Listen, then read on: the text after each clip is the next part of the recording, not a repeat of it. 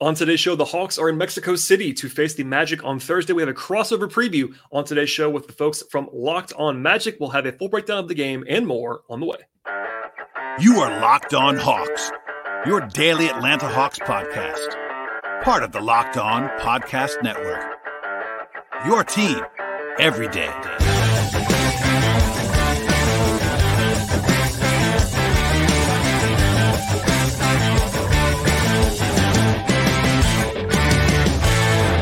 Hello, friends. Welcome to episode 1584 of Locked on Hawks podcast. I am your host, Brad Rowland, coming to you on a Tuesday evening into Wednesday. And today's show is brought to you by the folks at FanDuel. Visit fanduel.com slash locked on. Check out all the offerings there with FanDuel. And to get started today, please check out the podcast as well and make us your first listen each and every day. Check us out anywhere you get your podcasts, places like Apple and Spotify, as well as YouTube on the video side. And I'm joined on today's show by Philip from the Locked On Magic podcast because there's a standalone game for the Hawks on Thursday. I don't often do a ton of full on game preview podcasts, but when the Hawks have a game in Mexico City, it sort of dictates that we go ahead and do that. And uh, basically, I am mostly the guest on this show. Philip is hosting, as you will hear in a second, but lots of back and forth on the Hawks and the Magic and a lot of fun to be had. Again, nuts and bolts here. The Hawks play at 9 30 p.m. Eastern Time, NBA TV on Thursday. I might have a show between now and then, no guarantees, but if nothing else, you'll be ready to go after this preview with myself and Philip from Locked On Magic. And without any further delay, here we go with that podcast.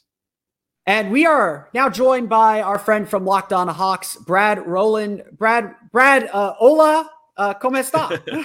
I don't know if that's okay to do. Am I, am I cool to do that? yeah, I don't. I don't know. I mean, I'm going to pass on speaking Spanish, which I have not done since like sixth or seventh grade. But uh, yes, happy to be here. Happy to talk to you. And uh, a standalone game between two Southeast Division teams that's happening at 9:30 p.m. Eastern time. Because of course, Nine, yeah, because of Central Time Zone and and and all that, and and happening in Mexico City in the middle of a four game Magic homestand. You know, it's it's it the, the NBA and uh, and I think this is the Magic's fault. So I, I will I I will take the blame for this happening or my my franchise, the franchise I am uh, ostensibly representing.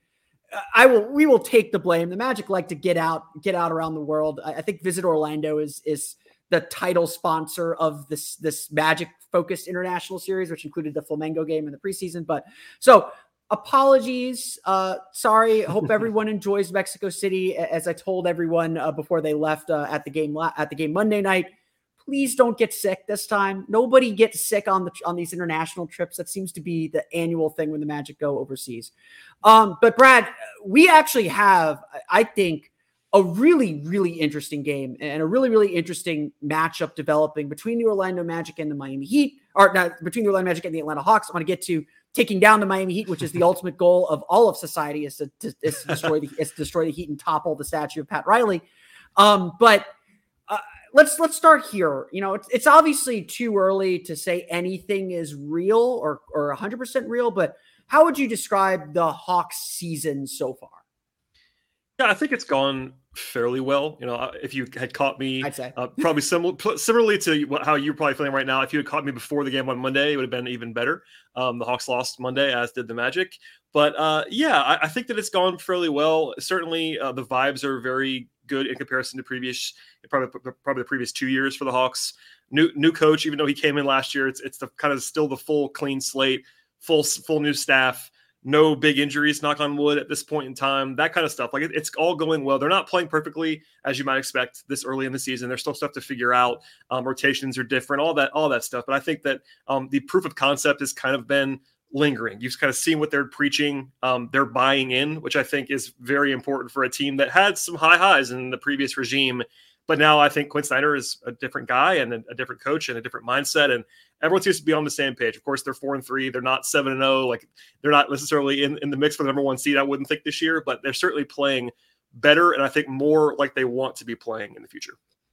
Yeah, and, and obviously this is a team that that has been to the playoffs year or the postseason year after year after year. Maybe not where they want to go. You know, obviously 2020 uh, reaching the conference finals it was is a huge step and, and one that that's kind of the high that they've been chasing over the last last few year 2021 excuse me uh, when they reached the conference finals um, is certainly kind of the the high that they're chasing what impact ha- has Quin Snyder had on this team because yeah they brought him in at the all-star break they kind of got this ball rolling and kind of figured out who they wa- who they are late in that season to, to get into the play-in tournament and, and everyone might forget this They beat Miami on the road, on the road. Yep. to get the seven seed. Like this, this is a this is a battle tested team.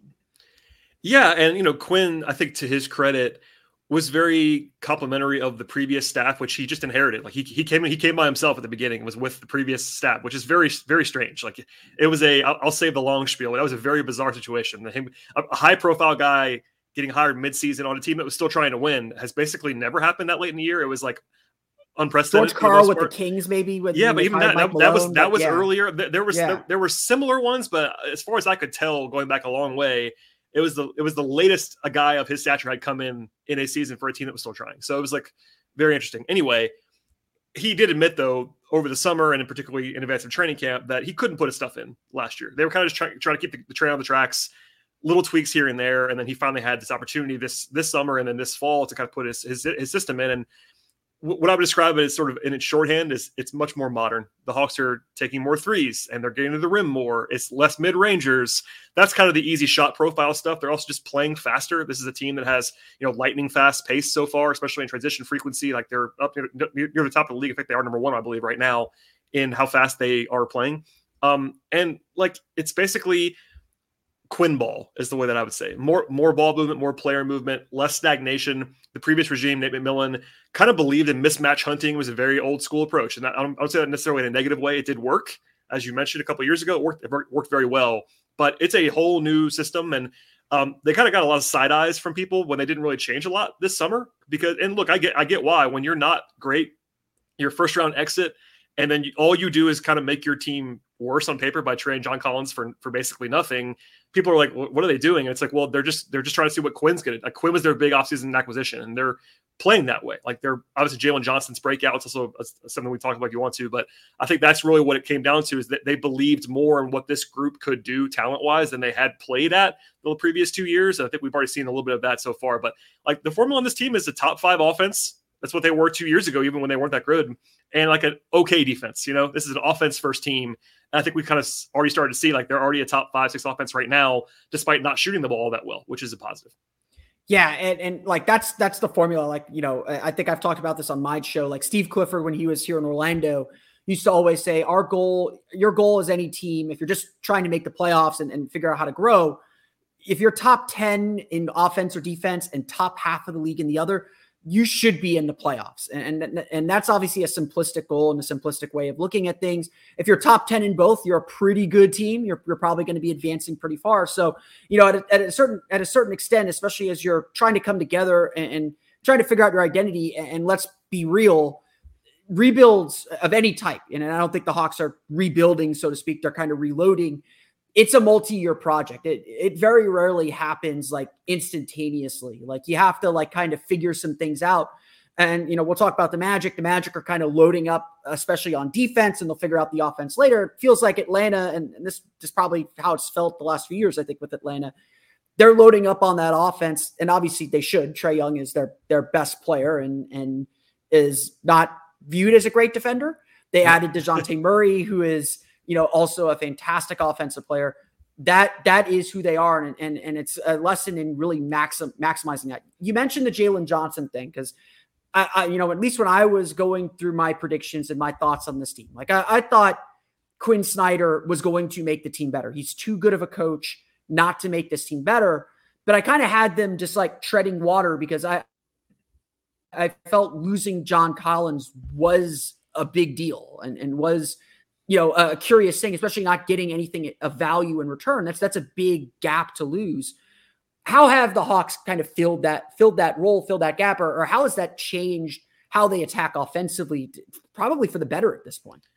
Yeah, and I'll say like I, am kind of known, especially locally, as, as a pretty big John Collins guy. I think he's a good player. I think that, that's a notable loss. But sneakily, you know, they acquired Saddiq Bey last year at the deadline, for don't need to tell us about him. yeah, for just draft capital, and that kind of allowed them some flexibility because that now they have this guy who they could reasonably start at the fourth they needed to, and he has a little bit this year. And then they had this more high upside guy with Jalen Johnson who hadn't played a lot, but a guy they liked in the draft and uh, was a former five star prospect, all that stuff.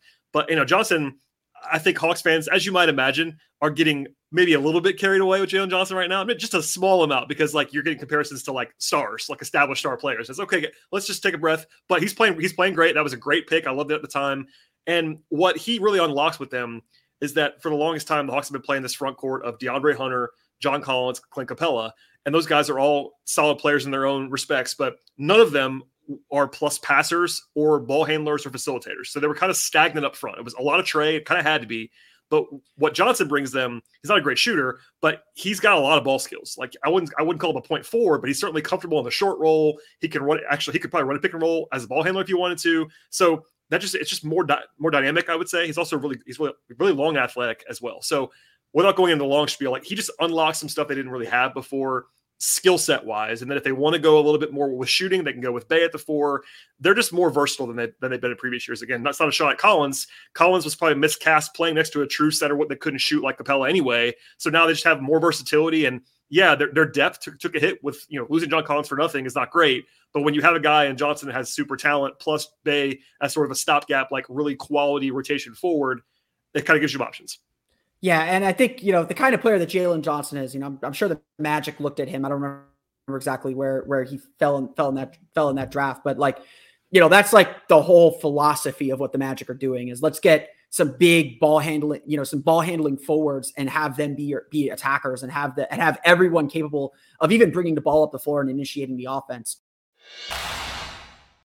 Today's show is brought to you by Prize Picks. The Prize Picks is a skill-based, real-money daily fantasy sports game. At Prize Picks, you pick two to six players and choose whether they actually have more or less than their projection. Win up to 25 times the money on your entries. With basketball season here, you can now pick combo projections across football and basketball from the Specials League, which is a league created for combo projections that include two more players from different sports or leagues. For example, you can have LeBron James plus Travis Kelce at a combination of three pointers made and receptions. Prize Picks also has a huge selection of sports and stat offerings not offered anywhere else, really. They project on the NFL and NBA and MLB, NHL, PGA, and many more. They also have a reboot policy at Prize Picks, so their entry stays in play even if you're one of your players happens to be injured. Football or basketball games, if you have a player that exits the game in the first half and does not return in the second, that player is rebooted. Prize Picks is the only database sports platform with an injury insurance policy. I've really enjoyed my time at Prize Picks throughout the years and really digging in now as well with the NBA season up and running. And on the whole, the experience is fantastic at Prize Picks. It's easy, it's fun, and I highly recommend it. PrizePicks.com is the place place to go at prizepicks.com slash locked on NBA. Use promo code locked on NBA for a first time deposit match up to $100. One more time, that is prizepicks.com slash locked on NBA. Use promo code locked on NBA. When you get there, check out daily fantasy sports made easy with prize picks. Year two of the, the Trae DeJounte pairing, I think people expected it to kind of hit the ground running last year. You know, it, everything takes time, especially a partnership that's that – that different. You know, Trae having to play a little bit more off the ball, perhaps because Dejounte can attack and take some of that burden off of him. You know, Dejounte doing the same, doing the same with Trae. H- how does that pairing look in year two compared to year one? It is looking better. You know, I said this a lot over the summer. They weren't bad when they played together last year, but they weren't as good as that pairing needs to be. Like if if your two best players are not winning their minutes by a lot, you're in trouble. Basically, is what I would say when they're playing together.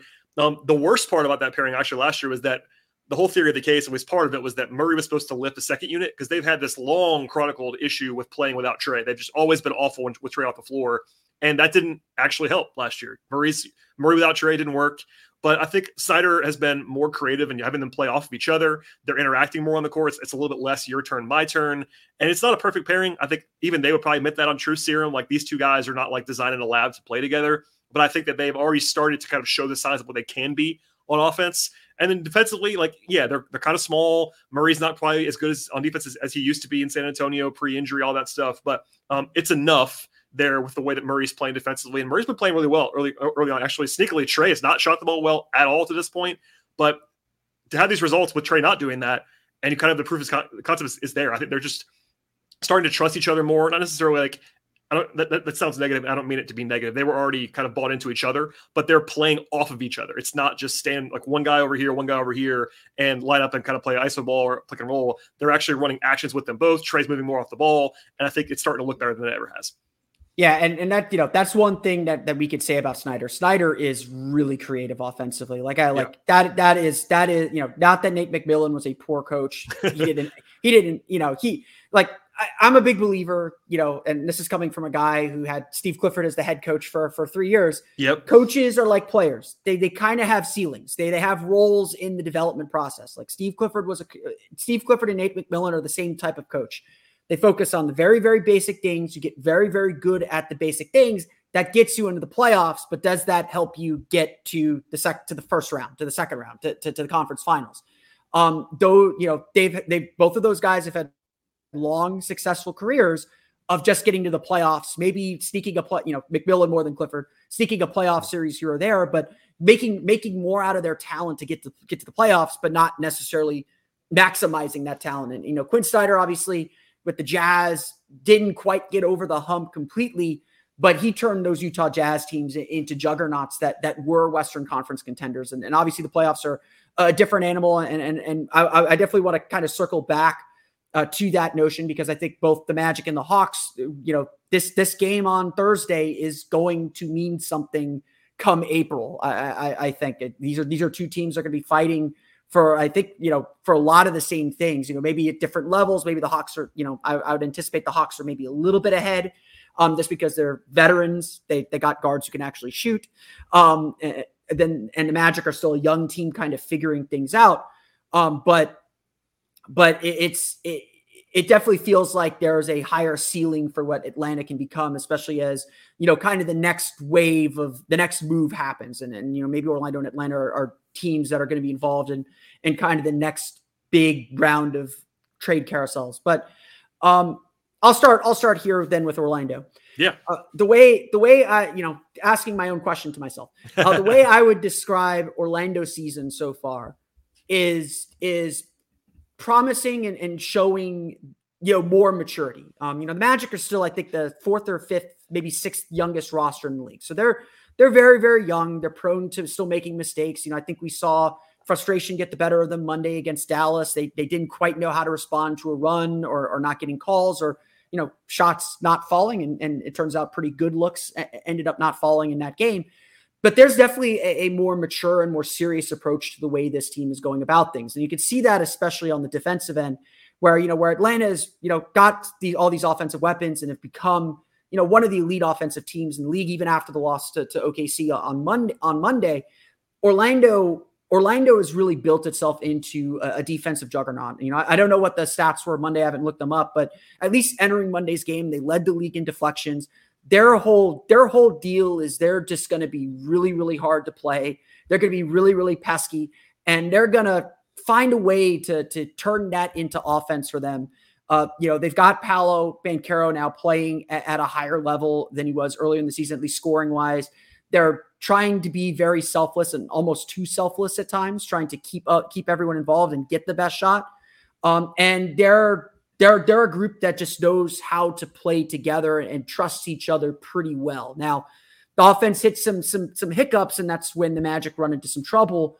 But this is a team that that they think believe that they at least believe can keep themselves in games based off their defense and especially their defensive length and depth uh, of length.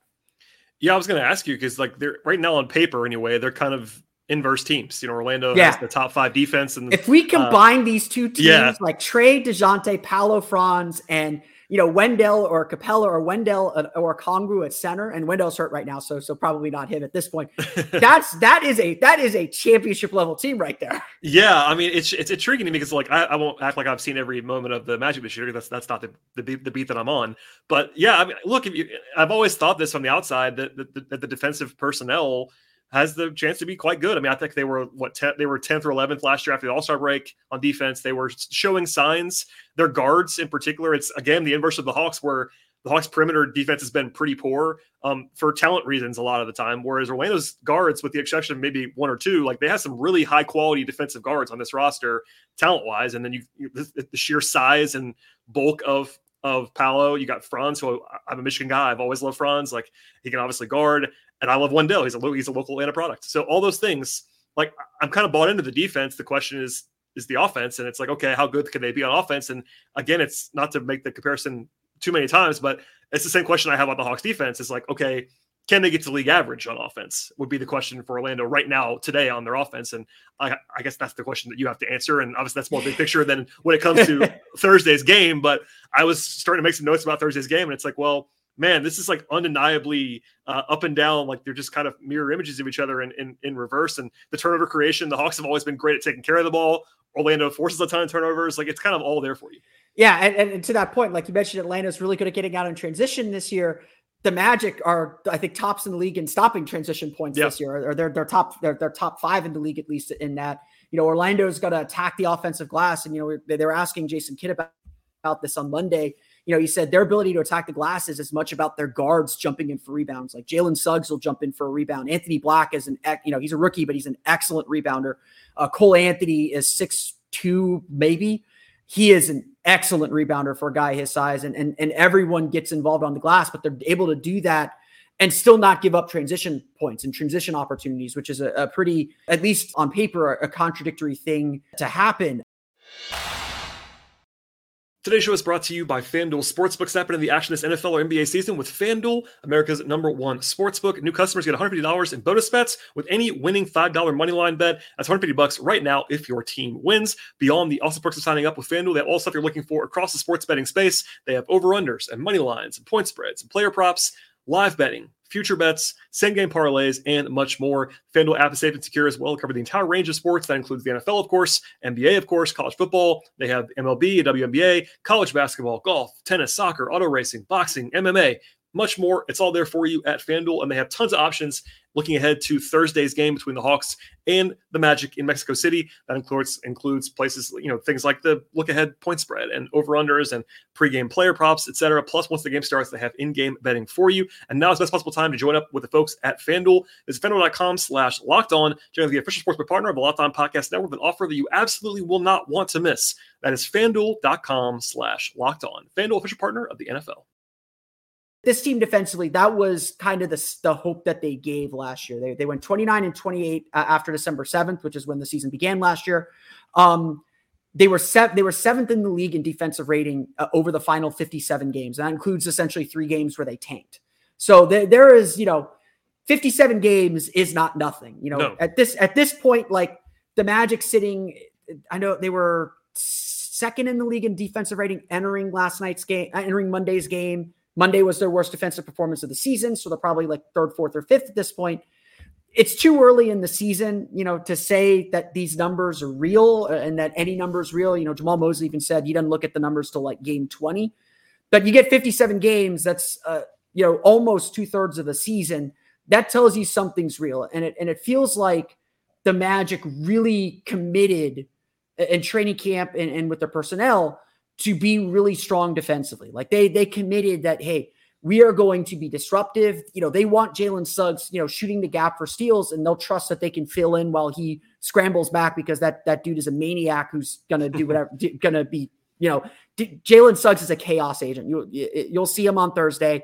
You know, he is just gonna get into get into everything. Like that, the dude, the dude is yeah, I'm always worried he gets he's going to get hurt because of the injury history with him, but also because he will throw his body anywhere he needs to throw it to, to get to get the basketball on defense. Um, if he could hit a shot here or there, that that would that yeah. would change a lot of things. And and obviously, like that's the big weakness, you know, that the favorite stat, you know, now that now that my Steve Francis stat is gone, um, my favorite, my uh, uh, for Hawks fans listening, my Steve Francis stat was before Paolo Banchero last year.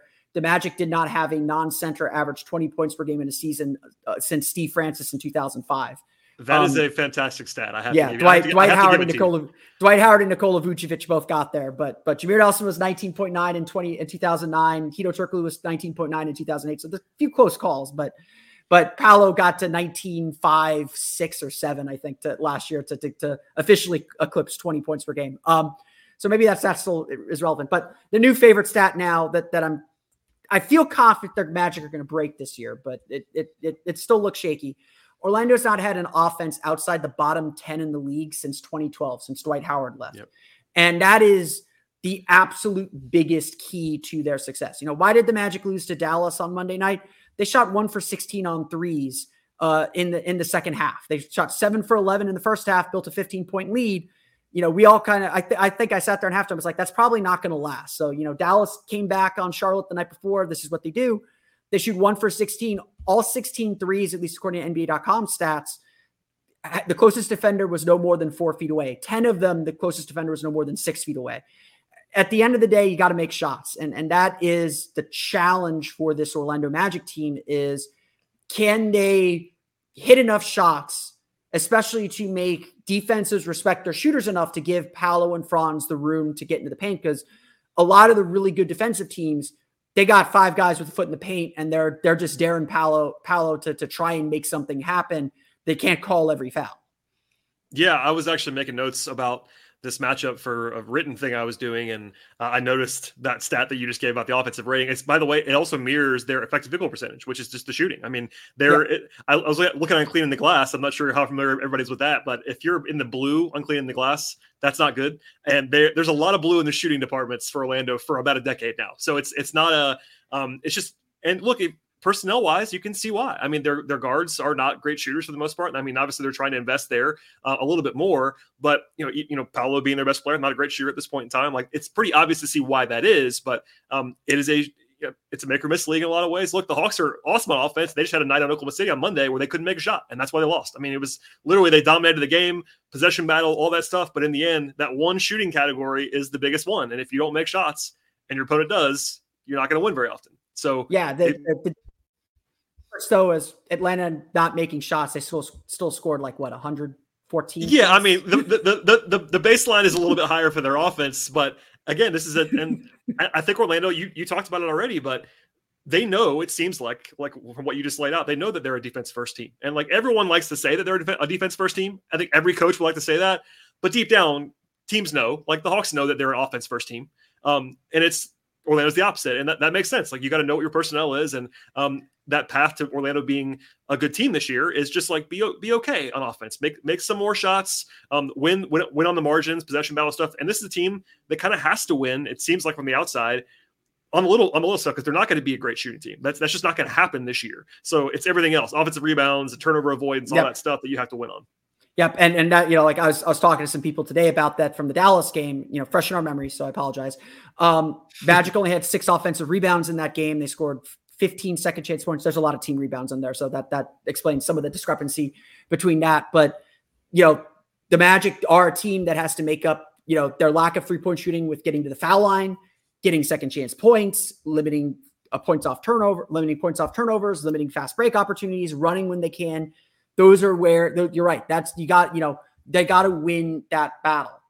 So let's turn to Thursday's game then. You know, where we're playing in Mexico City. It is altitude is going to be a factor in this game, I think. Um, what is the biggest key for you in this game?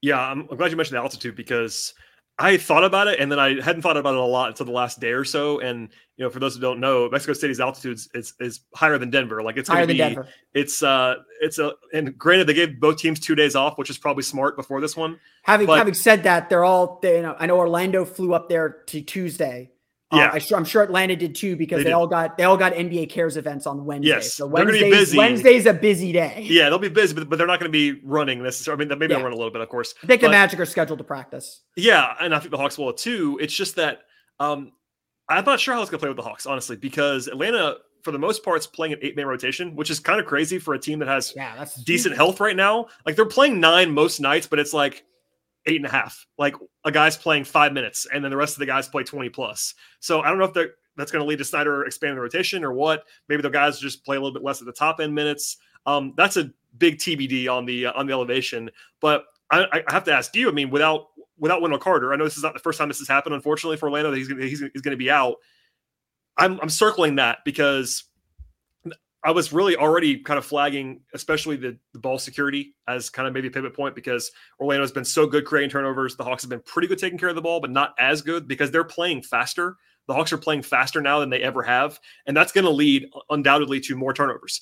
It's not. It's a little bit less of just Trae Young playing slow and operating, um, which is usually probably a good thing, but it's going to be more turnovers. So for me, it's like the possession battle is the key.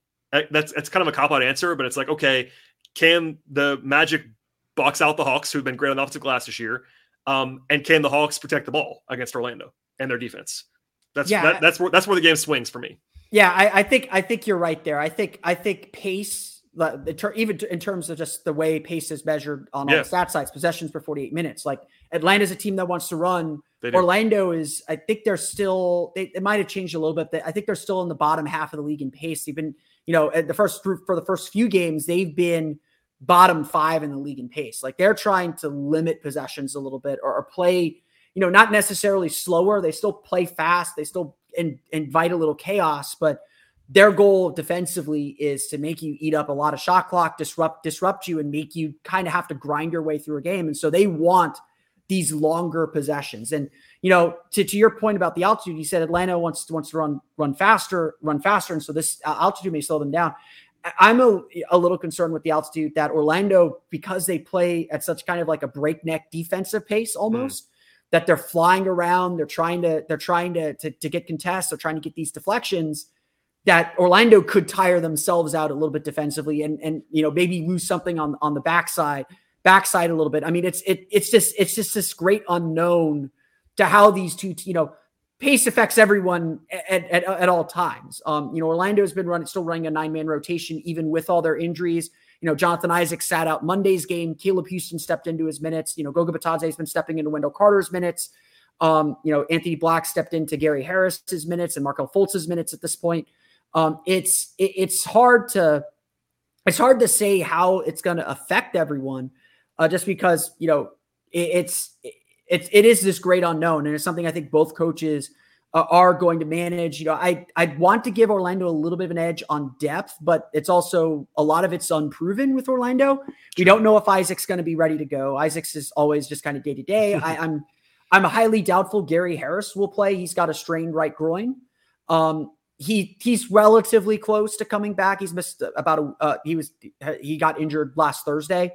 Um, you know, he's doing some stuff on the court, but I, I find like bringing a guy back from an injury on in altitude like this is probably not the best idea. Um, but it's the Magic still trust their depth and they still trust, you know, Anthony Black has stepped in and played fantastic. And so it, it's it, to me, I, I think this game is going to come down to who controls the tempo. Like, let's throw out the pace and the possessions for 48 number, 48 minute numbers. That's not what coaches talk about when they talk about pace. It's who is controlling the tempo of the game. Like who who is dictating how fast the teams play. Like, as you know, the Magic want to run too, but they want to run under their control. They don't want to be running because they're going back and forth or because they're trading shots. They want to be running because their defense is setting things up. Whereas Atlanta, I'm sure, wants to be running because they're getting the ball out and they're just going. And and and they, you know, they're trying to catch the defense before they can get set. And and that's and that's kind of the tempo that's gonna gonna control this game. Yeah, and I think that's a good point in general, and it's one of those stylistic contrast things that we've already talked about. Is you're just two different, two very different teams that are, you know, in some ways similar, but some most of the ways not so similar. And I think the Hawks do want to play fast; they want to take more threes, and um, I think they'll be both teams will be energized. They both lost. How much you want to put on that? I think there's it's probably overblown a little bit in the NBA, honestly. Like how much teams are fired up to play once they lose or whatever, but um, I think that this is a big, it's a big standalone spot. Both teams should be focused. Obviously, we, we don't know who's going to play and who's not going to play at this when we're recording right now. But the Hawks don't really have a lot of uncertainty injury wise. They have two guys that are not going to play: Kobe Bufkin, Wes Matthews, and nobody else that I know of is battling anything. So it's like we kind of know who's going to be there. It's just where the Hawks go deeper into their bench because they have to. Like, do you guys want to play 38 seven minutes in Mexico City? I, I don't know, especially especially trying to play fast. Like, I do I do anticipate kind of a battle for tempo, like you laid out. I especially early on, you probably see some guys grabbing their shorts more often than they usually do in the first quarter. Um, that initial, uh, you talked to NBA player, I'm sure you have too. When when you go to, when they go to go to Denver or Utah or any of those places that are a little bit higher, it's that first wave where you can't yeah. get your breath and you can't replicate that unless you're playing in a game. So like we'll see maybe a little bit shorter shorter rotations too as far as like guys not playing 12 minutes in a row. I know I know the Hawks have a couple guys that are used to playing 10, 11, 12 minutes in, yeah, in a row. The, Mag- the Magic start their games with Paolo yeah. playing the first 9 minutes of the first quarter. Like I, we'll, I don't we'll see, see, that happening. Yeah, yeah. maybe not. So anyway, I, am fascinated by it. I think it's going to be two teams that are and look, the division thing, but you know, they, have seen each other four times a year for a long time. They're obviously familiar with one another and um, extra emphasis it's a standalone game. I mean, you and I don't get many of these. Look, how, how, many how many flat out complete standalone games did the Magic and Hawks play every year? Not that many. So should Not be that uh, many. fun. I mean, we get we get five games on on national television, uh, including NBA TV. This is number two for us. Uh, number yeah, this is number two for us. Um, seeing if there's a third one in there, but number two for us, and it's it's a big deal to be on this on, on this stage, and, and, and to some extent, even though it's it's just NBA TV. I'm when they said the Mexico City game was there, I was like, oh, ESPN's got to be there or TNT's yeah. got to be there. Like this is a big it's, promotional it's, thing. It's, it's a Thursday, like, and they're they are terrified of the NFL. I'll tell you that right now. They're I mean, the this week's NFL schedule is, is, not good on national TV. But, so so come come watch the Magic yeah, and the Hawks. I'm with um, you. I, I want to end here because you know I, I know how I'm feeling uh, as as someone covering a team that is thinking about breaking into the postseason and, and, and is thinking about you know what it takes to get to the postseason. Is there any thought about how this game plays into the bigger picture of the season? Like, does like it it, it does you know being in play-in chase or, or having just even that small ambition, it does make every game feel a little bit bigger because the, the margins aren't that big. I know it's still super, super early in the season, but it does feel like there's a little bit of weight in this game because Orlando Atlanta, you know, we were both in the same grouping for the locked on for the locked on ultimate NBA preview, um, yeah. which I was very happy to be in because I think I've I think I've been in the tankers group for all but two years that we've done this, and today this was year two. Um, do you see these two teams as being neck and neck when we get to to March and April? I think they're in a relatively similar place. I do think the Hawks are maybe a half a half tier above the Magic right now, and that's just that. because they're, they're just more proven. Yeah, well, I agree. I, I, I, do think Orlando has real talent, and I think they're also younger. They're in, in a different stage than the Hawks. I know the Hawks have been a little bit middling the last two years, but this is still a team that has been in the playoffs several consecutive seasons. They have expectations from the top, and I know Orlando is facing more of that this year as they sort of take their next step in their rebuild. But I just covered a rebuild four or five years ago, and it was different. Like the first couple years when you're getting out of it, it's that progression. Whereas the Hawks have already kind of been not to the top, but they were in the conference finals. Like they're they're kind of there, yeah. and I think the Hawks are with Snyder and with this with the, with this core. I would have them a little bit ahead of Orlando. Um, I know we have a mutual. Um, uh, let's just say I'm not even sure how to describe it about the Miami Heat, but it is what it is. Um, we, we, actually, we're, go, we're, going to topple the statue of Pat Riley. It's it, yeah. You know, I, I, actually they had that they had that insufferable court that looked yeah. that looked great, except for those words on the court, and and their record is exactly what it needs to be. Yeah, I actually flat out, and I mean this. I, I picked the Hawks to win the Southeast this year, and part of that was that I'm not a Miami guy in the regular season. I will acknowledge their playoff yep. voodoo, like that. I, I, trust Spo, I trust Jimmy, but in the regular season, sneakily last year they just weren't they just weren't that good. Um, no. And um, the Hawks are look, they weren't that good last year either, but I, I trust Snyder. I think this is a Hawks team that's probably going to win somewhere in the mid 40s. I picked them in the mid to high 40s, and I'm not saying Orlando can't get there. I wouldn't pick them quite I, there. I, I had Orlando. I, I, think my official prediction was 40, 40 and 42. I had yeah, them like 38 right. to 44 wins. Like they're they're they're gonna go through growing pains. Like yeah, Monday's loss to Dallas was like major. This team is young. They didn't know, you know, Luka and Kyrie just ate them up at the end of the game. And Paolo and Franz aren't that level of player yet. Trae, like if it's if this is a close game, Trae Young is that level of player. Like the Magic saw it last year in the, in that second game in Atlanta with when Dejounte Murray drew the you know Orlando had that wild comeback to come back in the game. Dejounte Murray drew the foul on Paolo, and it was just like Paolo got rooked in, in a big moment, and Murray hit the free throws, and that was that was it. That was the game. Um, that's that's kind of like that again. That's the level that these guys are at. Dejounte Murray and Trae Young know what they're doing. If it comes down to a late game situation, those guys are going to know what they're doing. And the Magic are better. I'm not going to say they're not. Yeah. They're still figuring it out. And and this year, like to me, you know, Atlanta's goal this year is to solidify a playoff spot, solidify the kind of the bait, you know, correct me if I'm wrong, uh, solidify yeah. the basics of what they're trying to build and figure out how they can build out. Orlando's Orlando is at the point of we want to be playing competitive games and expose our players winning pressure for the first time. And, and there's going to be growing pains with all of that. Yeah, I think that's very realistic and very level-headed, and it kind of you know one game in the NBA. It's it's tough to you know did have the same emphasis in, in one one out of eighty-two. But if you extract all of that, like to a one-game sample on a neutral court with no Wendell Carter, who's the best player who's not playing on these two teams, the Hawks are going to be favored in the game. I'd imagine Corey and our friends at FanDuel, by the time tip off happens, the Hawks will be favored. They should be.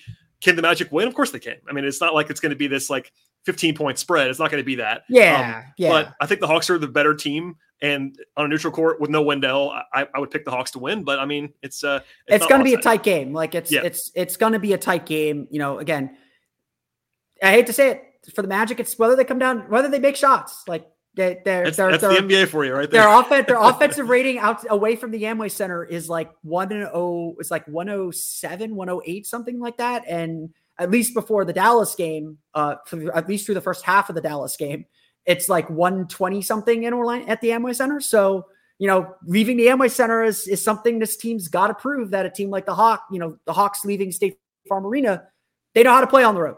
The Magic are still kind of figuring that out. Yep, makes sense to me. It'll, it'll be uh, fun. Uh, it'll be fun. Yeah. Brad. And the best part is, Brad, we got at least three more of these games after Thursday maybe a fourth in the in-season tournament. Who knows? Um, yeah, but maybe. maybe more when we get into April. It's it, it, this is a fun little rivalry. We didn't even talk about Paolo and Dejounte burying the hatchet. Oh yeah, quietly burying the hatchet. Who knows quietly. if that that that beef is is still there? Um, but Brad. Uh, where you know, for for my listeners, where, where can everyone find you and and get ready for this game on Thursday? Yeah, I am uh, at BT Rowland on whatever that platform is called, Twitter or X, whatever it is. Uh, also hosting Locked On Hawks as you do uh, in in reverse. So uh, yeah, follow me there. I write for Dime. I have a Patreon. All that you can find me on on that. Twitter's the best place to find me. Still, I'm calling it Twitter. It is what it is. I am too. Subscribe am to the too. subscribe to the podcast. Take that, take that, Elon Musk. No, mine and um, yours both. Yeah. Yeah, um, as, as, well, you could you could find me on Twitter uh, for those that want more magic thoughts at Philip R underscore OMD. I write for Orlando Magic Daily, uh, so you can check that out at orlandomagicdaily.com. I also have a Patreon page, which I'll, I'll pimp separate, separately, but you can find the link in my bio. Uh, and of course, listen to Locked On Magic if you want to follow the Magic the rest of the season. Brad, it was great catching up with you, and uh, as always, we'll we'll see you in the Eastern Conference Finals. Thank you, sir. Enjoy the game on Thursday.